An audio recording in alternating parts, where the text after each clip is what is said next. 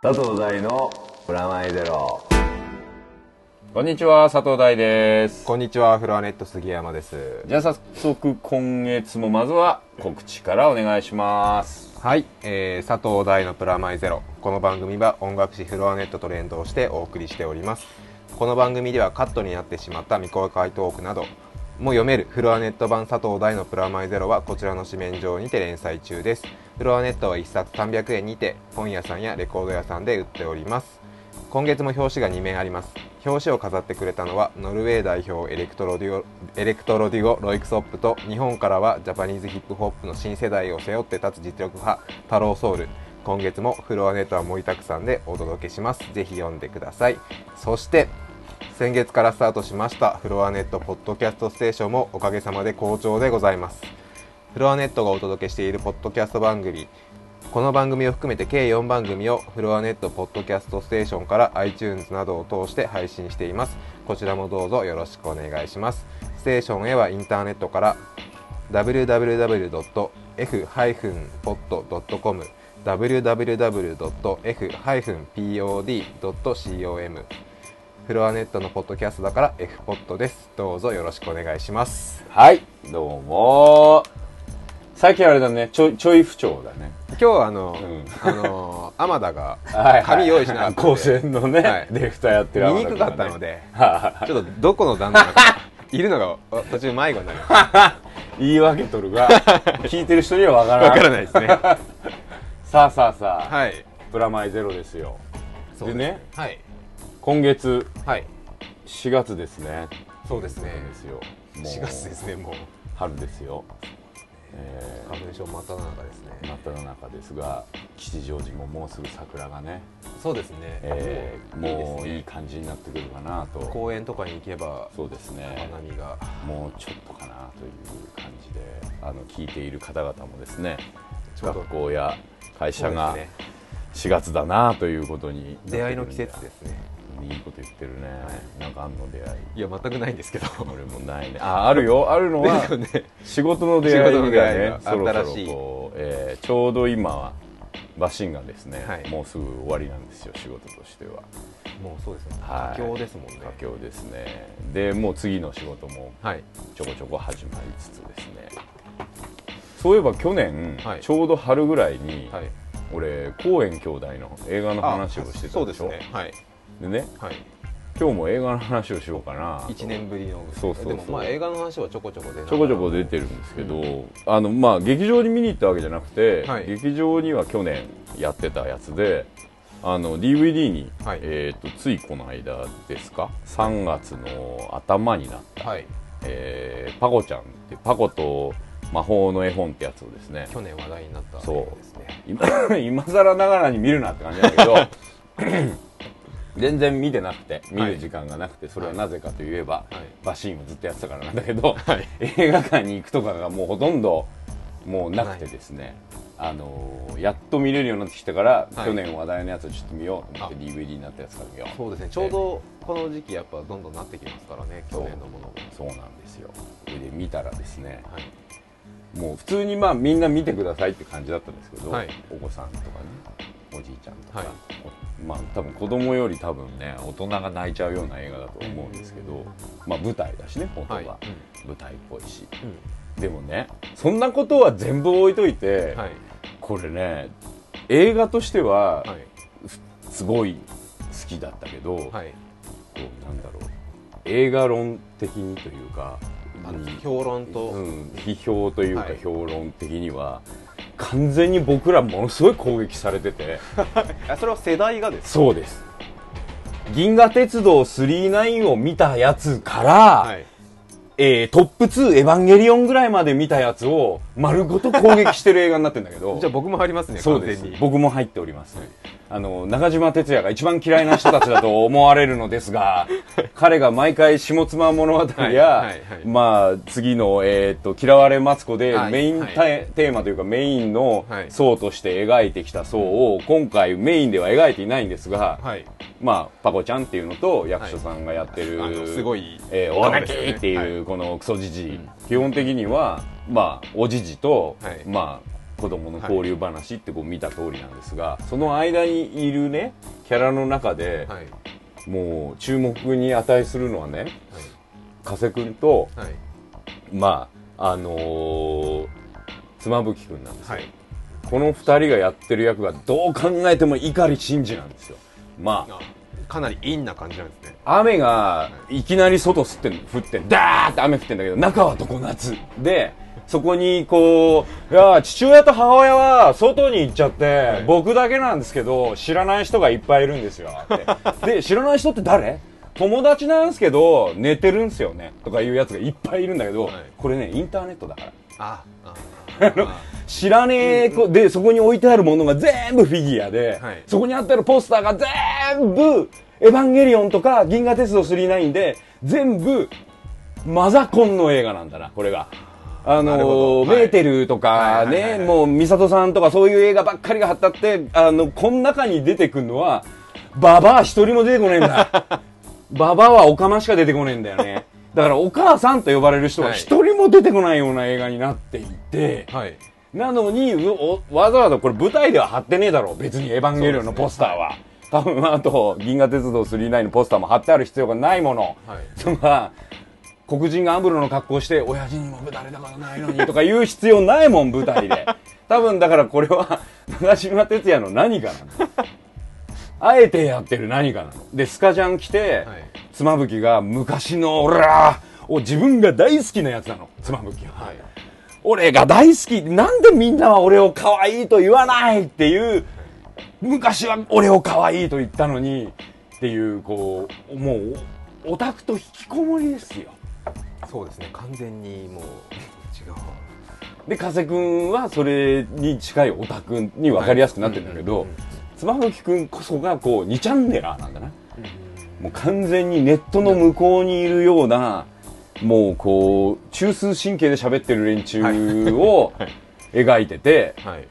それの敵になるというかそれと対になるのが土屋アンナで、はい。それがまたねちゃんとちゃんともう宗龍飛鳥ラングレーのような感じになっていてあのー今流行りの肉食女子でしたね。そう。であの小池栄子も、はい。もうほら見た目はフィギュアだろっていう お前らの好きなフィギュアだっていう感じで、だがなフィギュアの中身もこんなだボコボコみたいな やつだったりするわけ。でで「ああ僕らはクソですよ」なんか言われると「はいはいクソですクソですが」とか「はいゴミです」とか、はい。そういうもう僕らのことを叩きのめすようなこと。で結局お前らは最後までわからんと。そんな映画だったんですか？いやそんな映画じゃないんだけど。そんな映画では全くそんな映画ではないが、はい。なんでロゴも含めてタイトルをポスターで映す必要があるのかとか、必ずそこからかフェードインフェードアウトしなきゃいけない理由は何かっていうどう考えてもこの人のキャパの中ではいキャパオーバーしている物語ったってお前らには通じねえっていう層に対して、はいはい。ものすごいシリアスなことをやるときには必ず3つ目にギャグを入れて、はいはい君たちでも見やすいようにしておりますよっていう感じになっているが、一番言いたいことが何かっていうと多分ジジイの反省も入ってるわけ。すげえあの高度成長期に頑張って、はい。こ子供を顧みなかったクソジジイが、金だけ与えてたらもうおもちゃのはラッタッターになっちゃったってところに、いきなり戻ってきてもお前らとは話が合わんとか、そういう感じになっているこのクソジジイも、はい。お前も悪いっていうのもちゃんと自己反省もちゃんと入っていて、はいでなおかつお子ちゃん方も出てくるんだけど、はい。お子ちゃん方に対してもこうじゃっていうことが出てくるんだけど、はい。そのそのこうじゃってことがすごくこう重要なことをやるためにあと全部ギャグにしてるぐらいなそれってねちゃんと愛があれば怒れとか、うん。げんこつで子供をちゃんと親だったら殴れとか、はい。そんなすっごいシンプルなうんことを、お前らは、親父にも殴られたことないのに、とか言って20年クソのように生きてるから、こうじゃーっていう風になっとるっていうことが、こう映画見てると、すっごい攻撃を受けちゃって、はいはい。お前ら本当自分好きなっていう、こう別にあの加瀬君や妻君が悪いわけじゃないよ、はい。そうじゃなくて、その世代に言ってんだけど、これ下妻物語作ってはい。大ヒットして、そうです。ね嫌われマツコ作って、はい話題にはなったけど、ん。なかなかこう見てもらえるところまでいけなくて、これね見た目だけはものすごく分かりやすくしたが中身はものすごく辛辣になってるという、この2つのね下妻とあのー嫌われます。そうそうそう。と経て経て作られてるなとは思って、ああちゃんと進化してる。だから要するに下妻っつうのはさ、今の人たちにあのものづくりっていうものの凄さとか、はい。モチベーションみたいなのを伝えるにはここまでおちゃらけないと多分伝わらんのだというの。プラスあの岡田君って役者がやってた、はえーっとなんかデザイナー崩れの役がさ、はい。ダメじゃん、あれ碇シンジじゃん。あのあ 憧れられてるたりもするけどあれ与えられた地位で生きとりやすみたいな人間が一人一応まぶしてあるぐらい、で嫌われますここで時代はそんなになってしまったわけだ。男たちはみんな、うんもう希望もないよ。はい。でついにジジイもクソジジイになりもう子供もクソ子供になり一旦一旦ここで終了ですみたいにこの映画もなるんだが、えー、ここで終わんの？っていうリアクションがみんなに来るってこうこれわざと時代をね、はい。飛んでるんだけどこれってお客さんのリアクションつうかあのあれだよ。間のこう世間ってやつを描くためにわざとやってっかんねって感じだから、そこってこう何？映画を見た2ちゃんの反応みたいなのが織り込み済みみあーはい。たいな、うん世間みたいなのが少し入ってんだけど、その世間ってとこが、えー、ここでやっぱこいつがこういう風にならないとちょっとダメだなとか言う。うん。そしたら、わかりました、続き見せましょう。ただし、あなたの気に入る続きではないかもしれないですけれどもね、ポンっつって続き始めるんだけど、ものすごく見たくない続きを始めやがるわけ。ほらほら。あんたが見たいっつったからやったよっていう免罪符を、え映画の中に入れなきゃ、もう映画が成立しねえんだっていうぐらい、映画に作法がもうないですよっていう、で最初に言ったじゃん、コーエン兄弟の、はい。 No Country for Old Men にちょい似てるうん。ですよ、パコちゃんが。映画の要するにこう見る力とかわかんない。あの漫画とかアニメとかはい。いろんなのを見たいと思ってる力のある人に勝手に伝わるように入ってる暴力。それを認識しない人にはそれは認識できない素敵なテクスチャーはい。だけどそれを思い浮かべさせる。包帯の女が出てくるよ。とか、これはもうある世代の人間の記号になってるはい。ものうん。を喚起させるものだけじゃなく、そそうん。れだけじゃおめえには分かんねえだろうからタイトルをポスターで貼っておく。ピシッ。とか、はい。ということになってるっていうぐらいお前らに分かりやすくするわ。より分かかりやすくお前うん、バカだってバカでも分かるだろっていう形でもある。地方で原宿見てたって世間は食わねえんだボケって映画作っても、下妻って可愛いかなってなっちゃうような世の中で、はい。はい。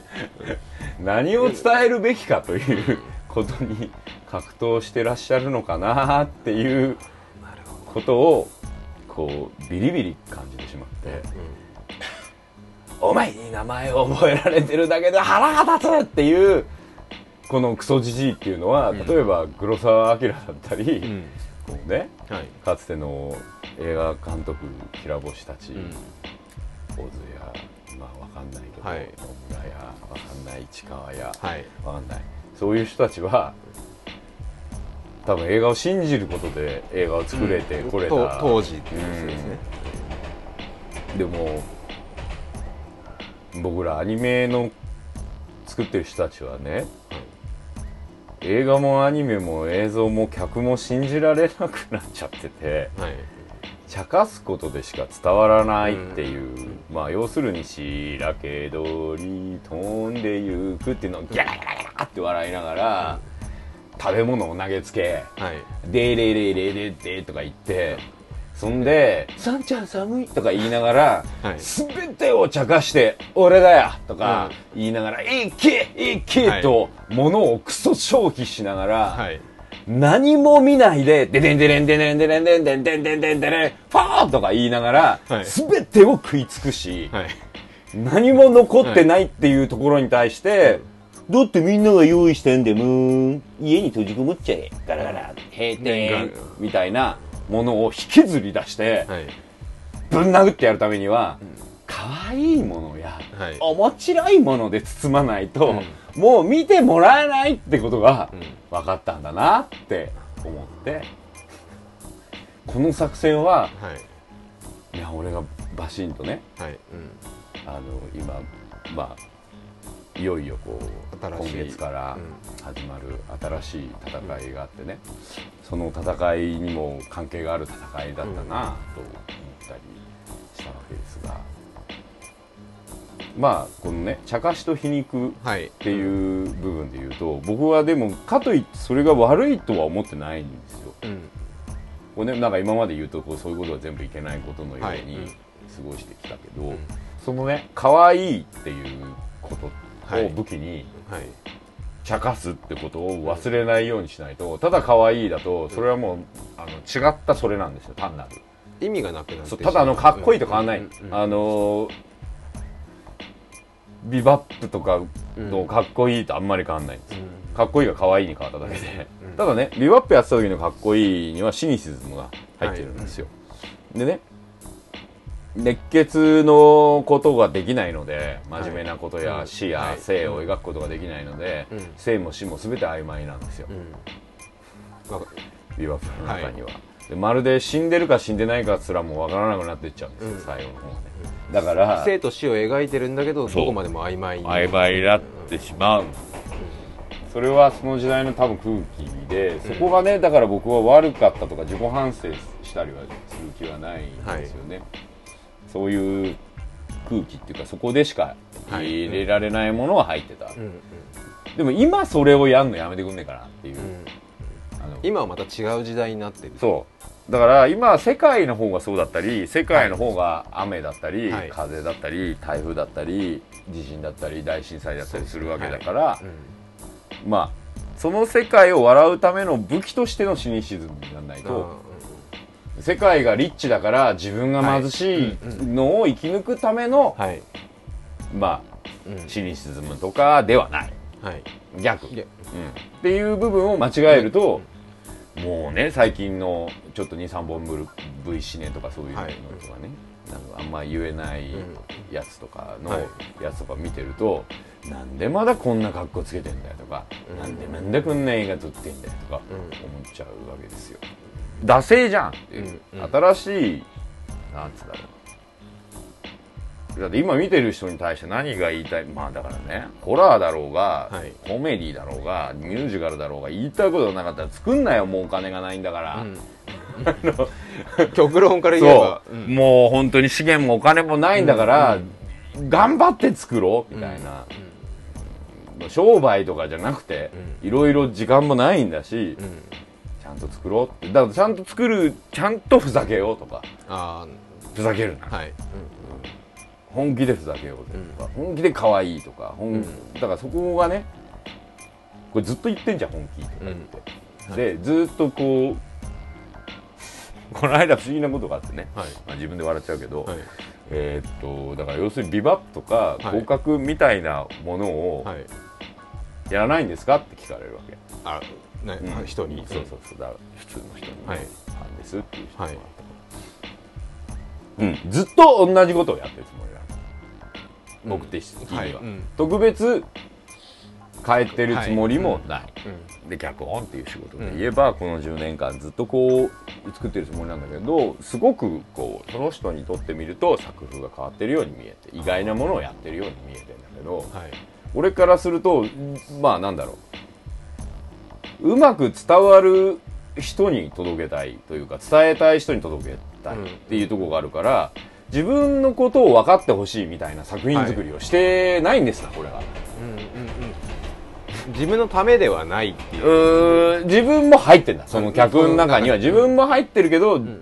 自分を分かってほしいわけじゃない、うん。まあ自分のために作ってるとこあるよ、ん。だから観客も一人も自分だから、うんだけど自分はここすごい何度も言ってるのはこれ大事だから。な んだけど、はい。自分を分かってもらうために脚本書いたりキャラクター作ったり、絵描いたり作品作ったりすしてほしすんな、うん。してほしくないっていうかもう無駄だから、人は分かんないから。うん。じゃなくて人を分かろうとする物語を作れ、そしたら分かるから分かろうとしてることが、はい。物語のキャラクターから。はい。だから detective story がいいなって思ってんのははい。赤の他人がはい。赤の他人の依頼を受けてうん。うん。人の人生に入り込んでいくっていうストーリーなんだ、これは大体そうなってる、うん。それが物語のドラマ剣の根幹にある、うん。うん。それはまあ大体 detective story って呼ばれる。はい。でもうねビルドゥングス・ロマンつのは一人の人間が立ち上がっていってこう成長していくってやつなんだけど、もうねほとんどそっちなの、まあ、日本人の風土にも合ってるし、うん。日本っていう風、まあ、世界にもあ、まあ、社会にも合ってるのかもしれないけどね、でもそんなに自分ばっかじゃもうみんな自分でもうもうみんな自分。あのね社会がないんだよ。世間はあるけど。はいあのみんな空気は読めるけどだからそれ世間だから、はい。でも社会っつうのはもう一個レイヤーが違って、そこにはあの他人がいるんだ。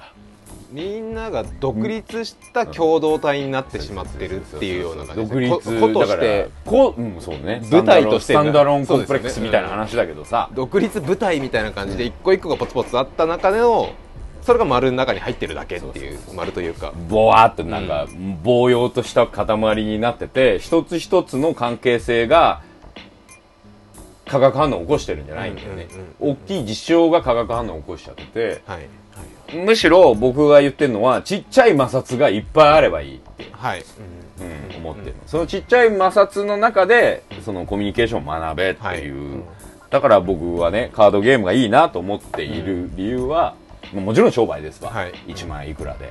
大人がホクホクはしてるよ。俺らと関係ない部分ではね、はい。そういう部分であと強々としてる親たちもいるかもしれないけど、子供にとって、一子供にとってね、考えると他人と知らない例えば北海道代表と沖縄代表わかんないから来た人が同じゲームで出会って喋って、なんとかでアタック!ライフで受ける!とかやってる、はい。それはもう初対面の子供たちがやってる、それはあのね社会だから。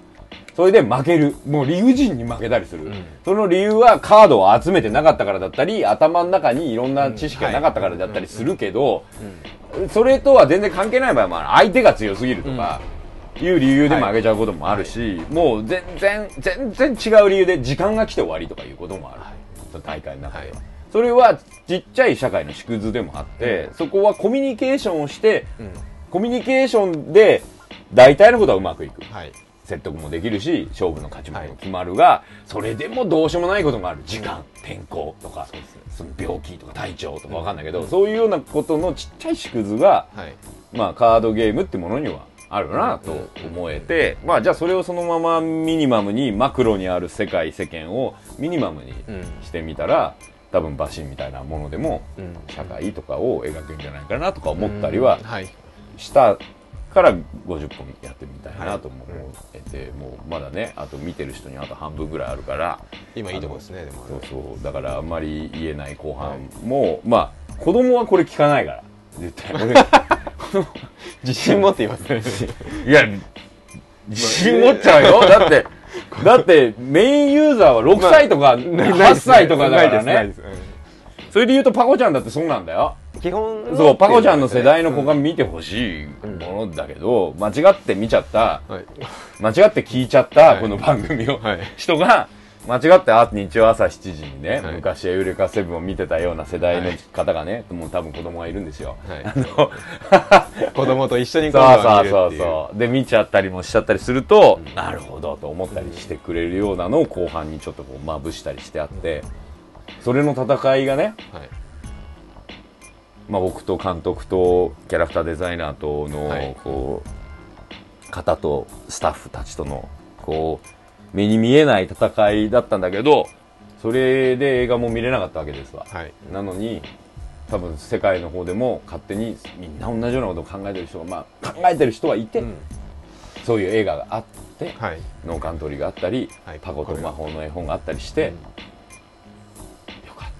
ったってまたここでまた共有というか勝手にね。シンパシーが。勝手にね。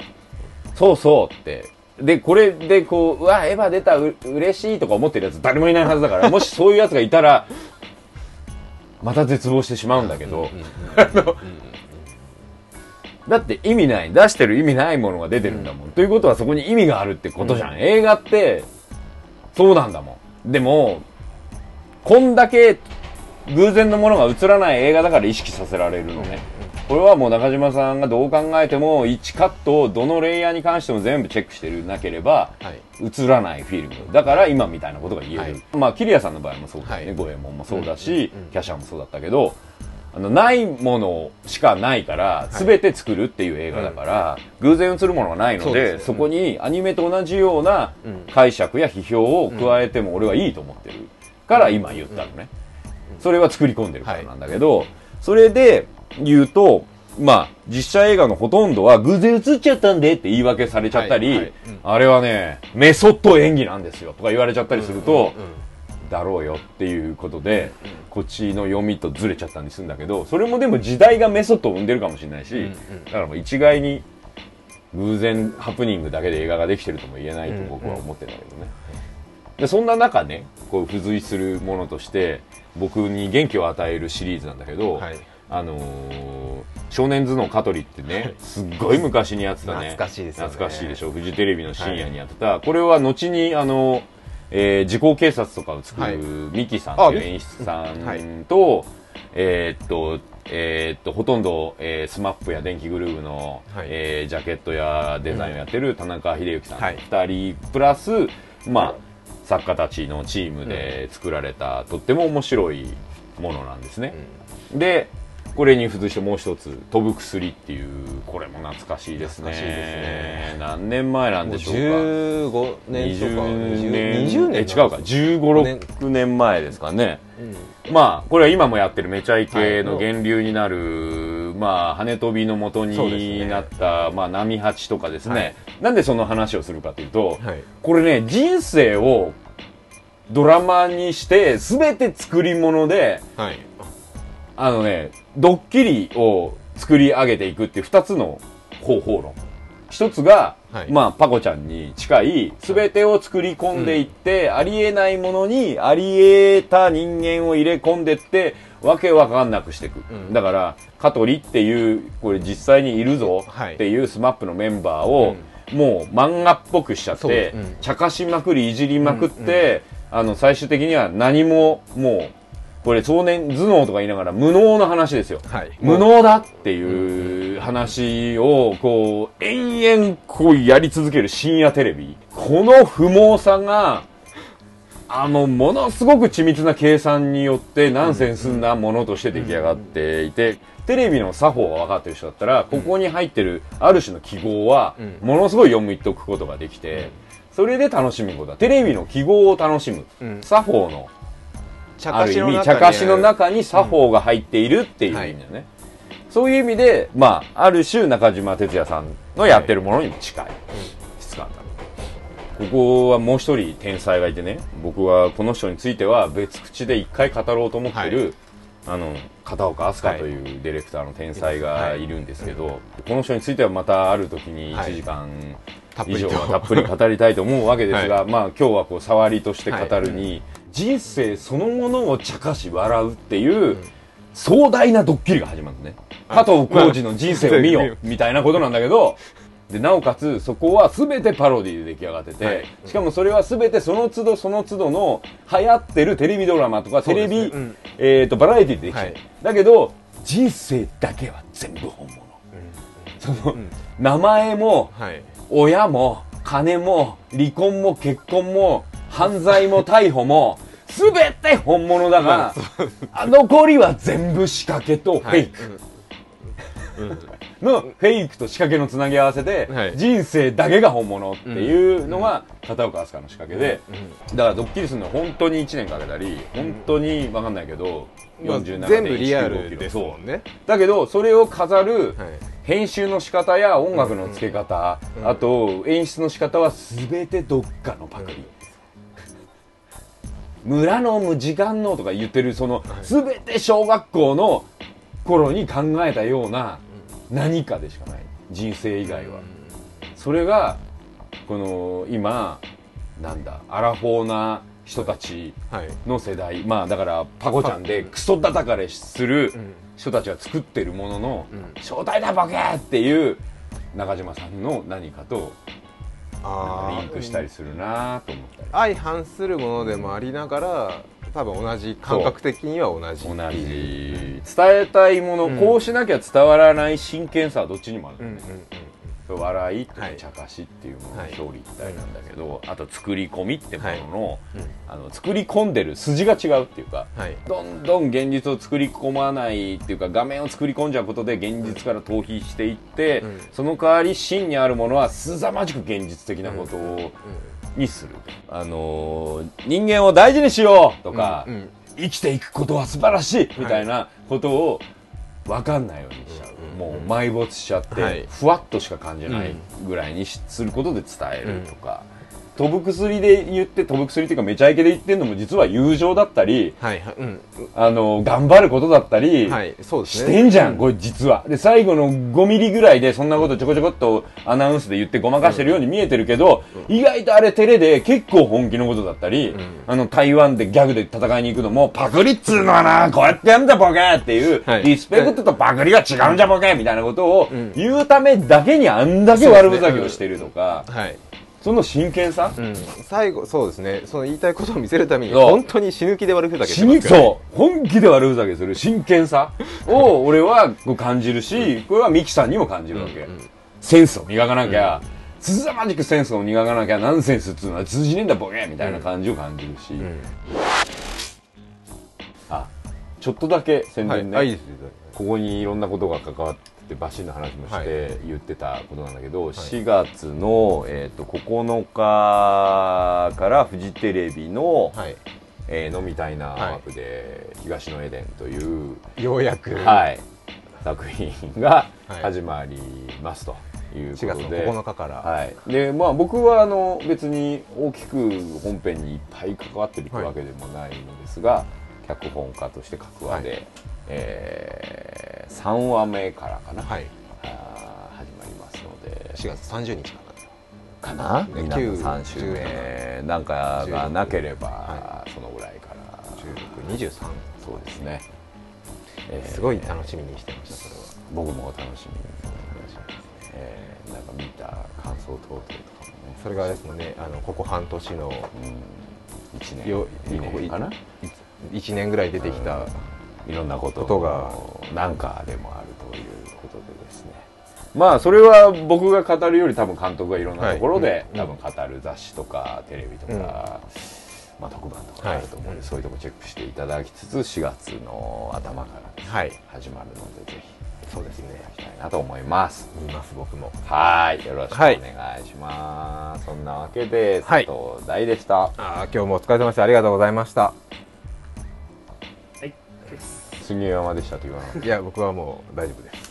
た なんでそこ遠慮するなよくわかんないよね